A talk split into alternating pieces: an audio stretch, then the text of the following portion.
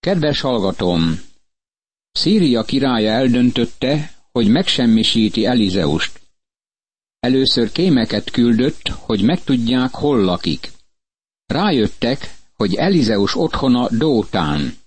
Ez Jeruzsálemtől északra mintegy száz kilométernyire feküdt. Azt jelenti, hogy két forrás, és ezen a helyen jó legelőket találhattak, nyájakat tenyészthettek. Jelenleg is több éven át Dr. Joseph Free a Wheaton Egyetemről ásatásokat végzett azon a helyen. Azt mondják, hogy ott nem sok a látnivaló, mert sohasem volt kiemelkedő terület. De az volt Elizeus főhadiszállása abban a meghatározott időpontban. Szíria királya elküldi hadseregét, és teljesen körülveszik azt a helyet. Elizeus szolgája kimegy reggel, és azt hiszem, vizet akar meríteni valamelyik forrásból, amelyek még ma is megvannak.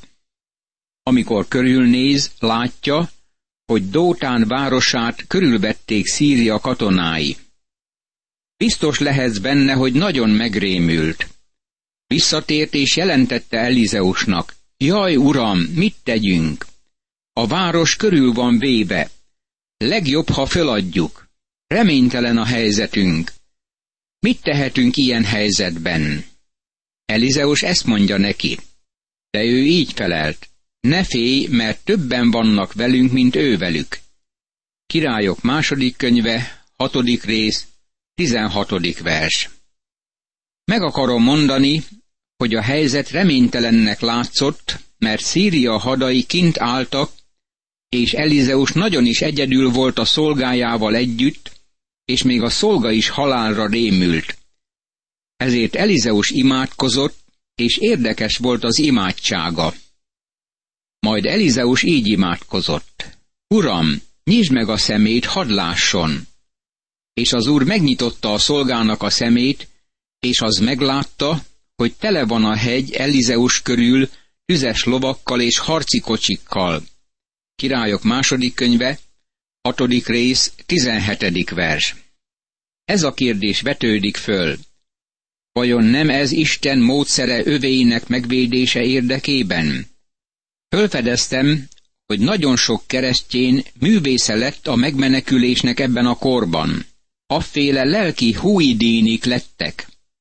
Megmondhatják neked, hogy Isten miként szabadította meg csodálatos módon bizonyos esetekben, és vezette őket. De sok más keresztjén szégyenében meghajtja fejét, és így szól. Nekem nincs ilyen tapasztalatom, és én nem éltem át Isten vezetését. Ez azt jelentheti, hogy nem vagyok vele kapcsolatban, vagy egyáltalán nem áll mellettem. Barátom, menjünk vissza Dótánba. A válasz azt hiszem ma is ugyanaz. Dótán csak kétszer említi a Biblia, és azt hiszem, hogy ez határozott célból történik. Egy másik ember is közeledik Dótánhoz, egy fiatal ember. Valójában 17 éves ifjú, és veszély vár rá azon a helyen. Ténylegesen segélytelenül és gyanútlanul állatként megy be a csapdába, és úgy érzem, figyelmeztetnem kell, ne menj Dótánba. De az az ostoba Huidini keresztjén, akire már utaltam, hajlamos azt mondani, nem szükséges aggódni, prédikátor testvér. Semmi baj nem éri őt. Nem sérül meg Dótánban. A jövő héten hazakerül, mert Isten megszabadítja őt. Végül is tüzes szekerek vannak Dótán körül, és megszabadítják. De tényleg így történik? József ellen összeesküsznek testvérei. Meg akarják ölni, és miután egy kicsit lehűlnek, a testvérek közül a bölcsebb azt ajánlja, hogy adják el rabszolgának. Barátom, ez rosszabb volt, mint a halál abban a korban. Ez valóságos pokol volt rabszolgaságba kerülni. Mégis ez történik ezzel a fiúval 17 éves korában, és ő Isten embere. Hol vannak a tüzes szekerek? Mivel nem láthatod a tüzes szekereket, az nem jelenti azt, hogy nincsenek jelen. Ott vannak. sok bizonyítékát látom Isten kezének József életében, mint ahogy meglátom Elizeus életében is, aki csodákat tett, de Isten sohasem jelent meg Józsefnek, sohasem tett csodát érte. Mégis látom, hogy Isten felhasználja a látszólagos csapást is, és József később felismeri életének végén. Elmondhatta testvéreinek, ti gonoszt gondoltatok ellenem, de Isten jóra gondolta fordítani. És Dótánnál a tüzes szekerek ott vannak, de másként használja fel azokat Isten. Amikor aztán az arámok rárontottak, így imádkozott Elizeus az úrhoz. Verd meg ezt a népet vaksággal. Meg is verte őket vaksággal Elizeus kérése szerint. Királyok második könyve, hatodik rész, tizennyolcadik vers. Elizeus szokatlan lépésre szánta el magát.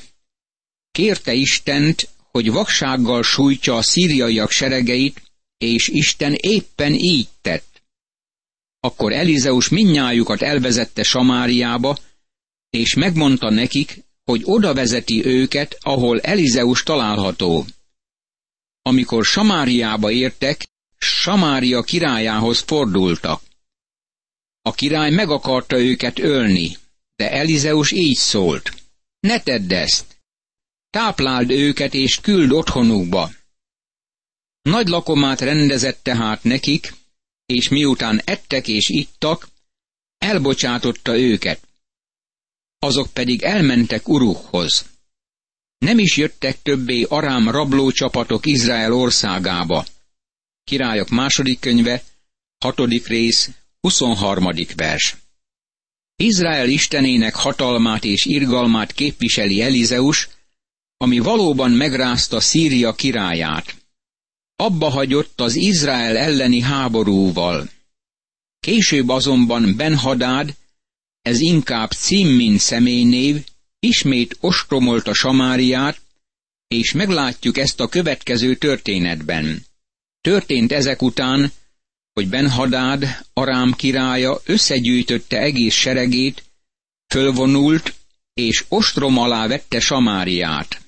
Nagy éhínség támadt Samáriában, mert addig ostromolták, míg egy szamárfej nyolcvan ezüstbe, egy maréknyi galamtrágya pedig öt ezüstbe került. Királyok második könyve, hatodik rész, 24. és 25. vers. Az éhínség annyira súlyos volt, hogy egy szamárfejet nevetségesen magas árét tudtak megvenni. Az valódi infláció volt. A következő néhány vers elmondja azt a szörnyű tényt, hogy valójában megették saját gyermekeiket, mert nagy hiányuk volt az élelemben.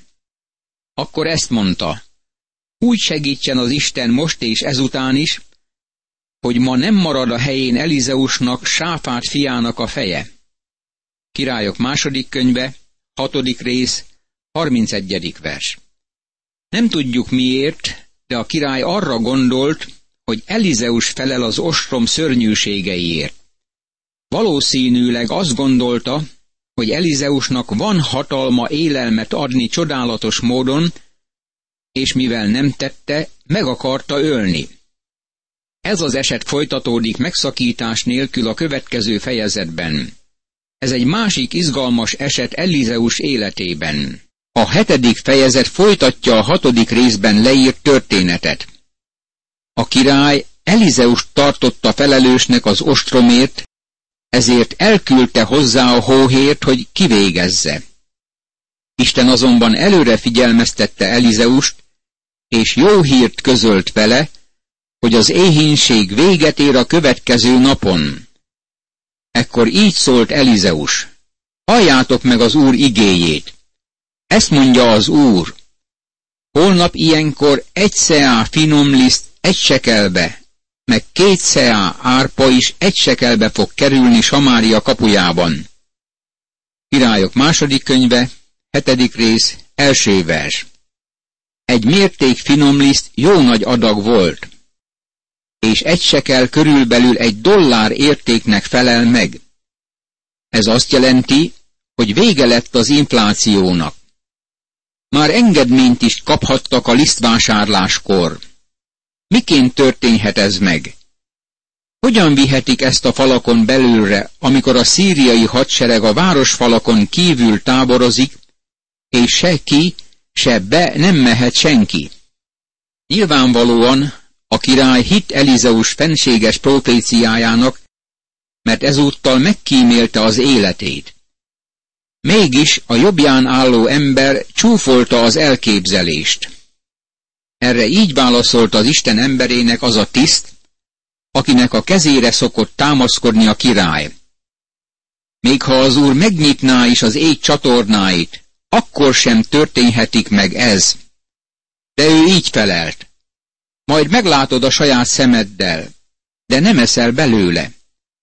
Királyok második könyve, hetedik rész, második vers. A jövendőlés szóról szóra beteljesedett másnap. Most a jelenet átvált egy reménytelen emberekből álló csoportra, akik kint vannak a város kapuin.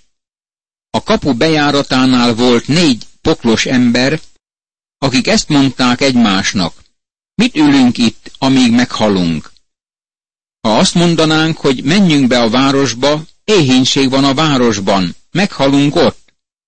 Ha pedig itt ülünk, akkor is meghalunk.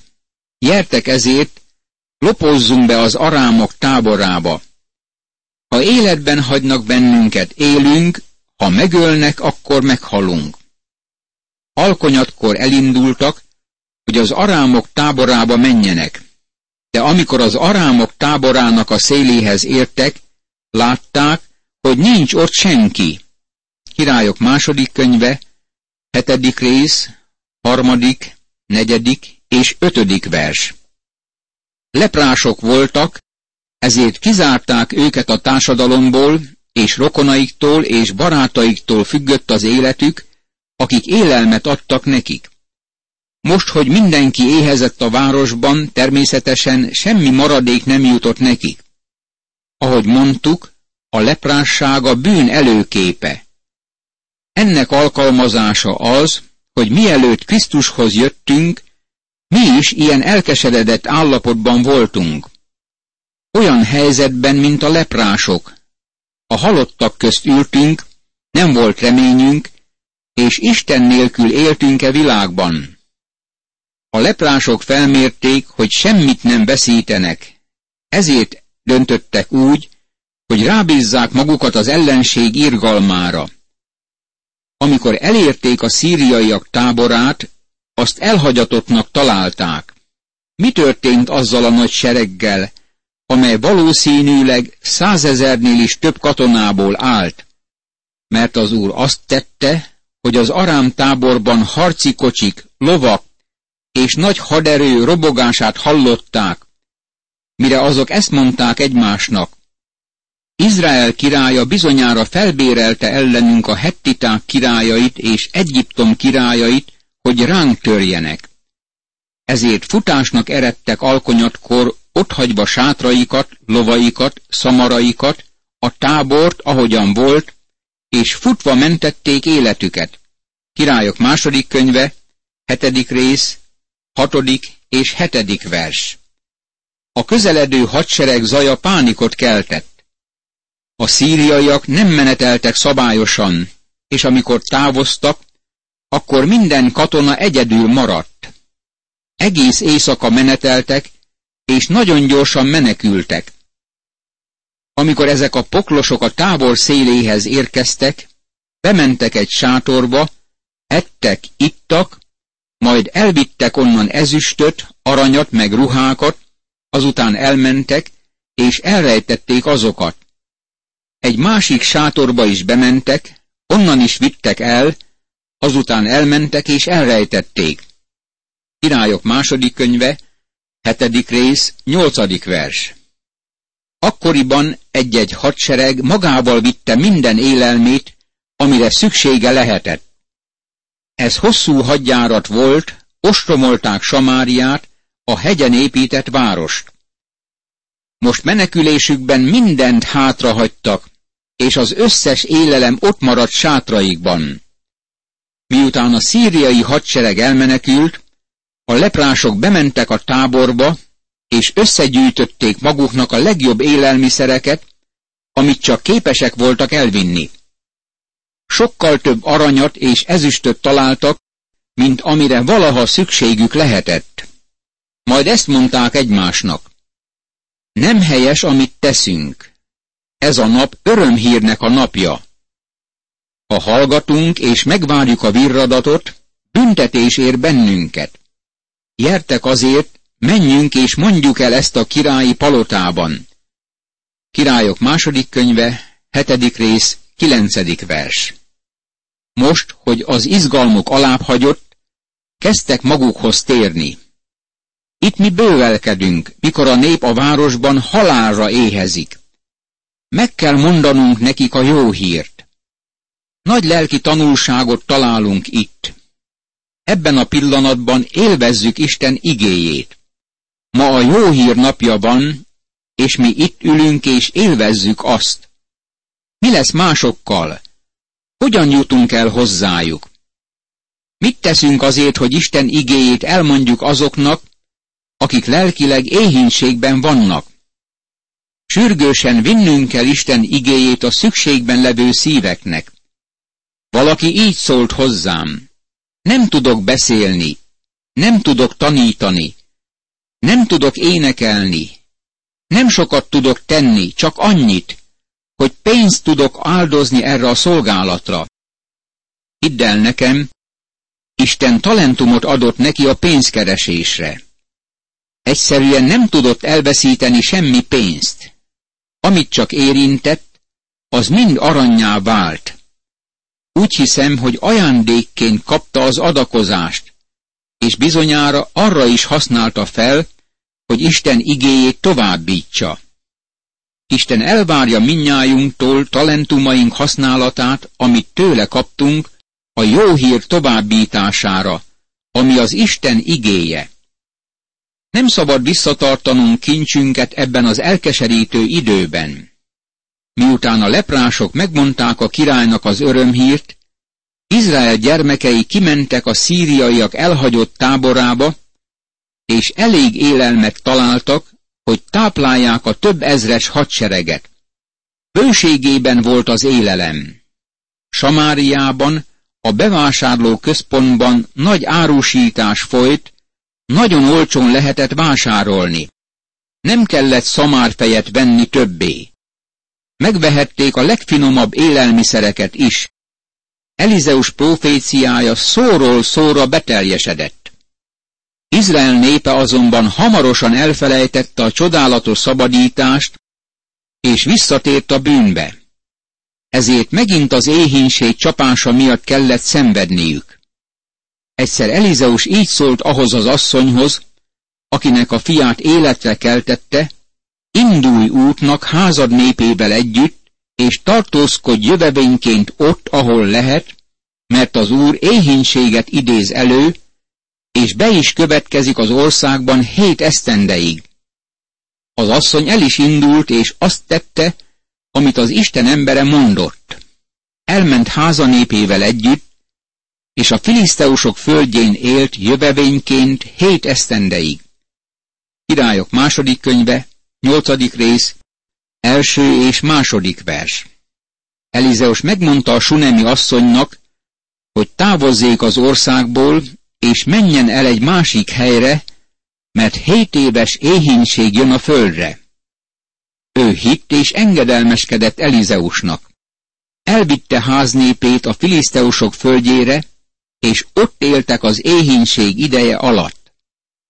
Az éhínség Isten ítélete volt az országon. Őszintén szólva úgy vélem, hogy azok a tragédiák, amelyek sújtják országunkat a mostani években, figyelmeztetések a mi nemzetünknek. Földrengések, viharok, árvizek és más tragédiák sújtják a világ népeit.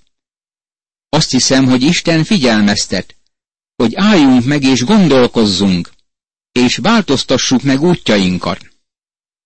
A hetedik esztendő végén visszatért az asszony a filiszteusok földjéről, és elment a királyhoz, hogy segítséget kérjen a háza és mezeje dolgában. A király éppen Géházival, az Isten emberének a szolgájával beszélgetett, és ezt mondta. Beszéld el nekem mindazokat a nagy tetteket, amelyeket Elizeus véghez vitt. Ő éppen azt beszélte el a királynak, hogy hogyan keltette életre a holtat, amikor megjelent az az asszony, akinek a fiát életre keltette, hogy segítséget kérjen a királytól háza és mezeje dolgában. Géházi így szólt. Uram, király, ez az az asszony, és ez a fia, akit életre keltett Elizeus. A király kikérdezte az asszonyt, az pedig elbeszélte neki az ügyet. Ekkor a király egy udvari embert adott mellé, és meghagyta, hogy adják vissza mindenét, sőt a mező egész jövedelmét is attól a naptól számítva, amikor elhagyta az országot, egészen mostanáig. Királyok második könyve, nyolcadik rész, harmadik verstől a hatodik versig. Amikor az éhínségnek vége lett, a sunemi asszony visszatért előző otthonába, és nyilvánvalóan másokat talált abban és a saját földjén. Ugyanakkor Isten gondviseléséből a király érdeklődött Elizeus próféta kevésbé ismert cselekedeteiről, és Géházi elmondta neki azt, hogy Elizeus miként támasztotta fel a sunemi asszony fiát a halálból. A király rendeletet hozott, hogy birtokát adják neki vissza, és a föld termését is. Mennyei édesatyám, hálát adok neked azért, hogy te ura vagy a történelemnek és a természetvilágnak, és mindent úgy irányítasz, hogy az néped javára váljék, és mindenképpen elérd szent célodat. Segíts, hogy én is beépüljek ebbe a csodálatos történelembe, és eszközöd legyek ott, ahol látni akarsz engem. Könyörülj rajtam, az Úr Jézus Krisztus nevében kérlek. Ámen.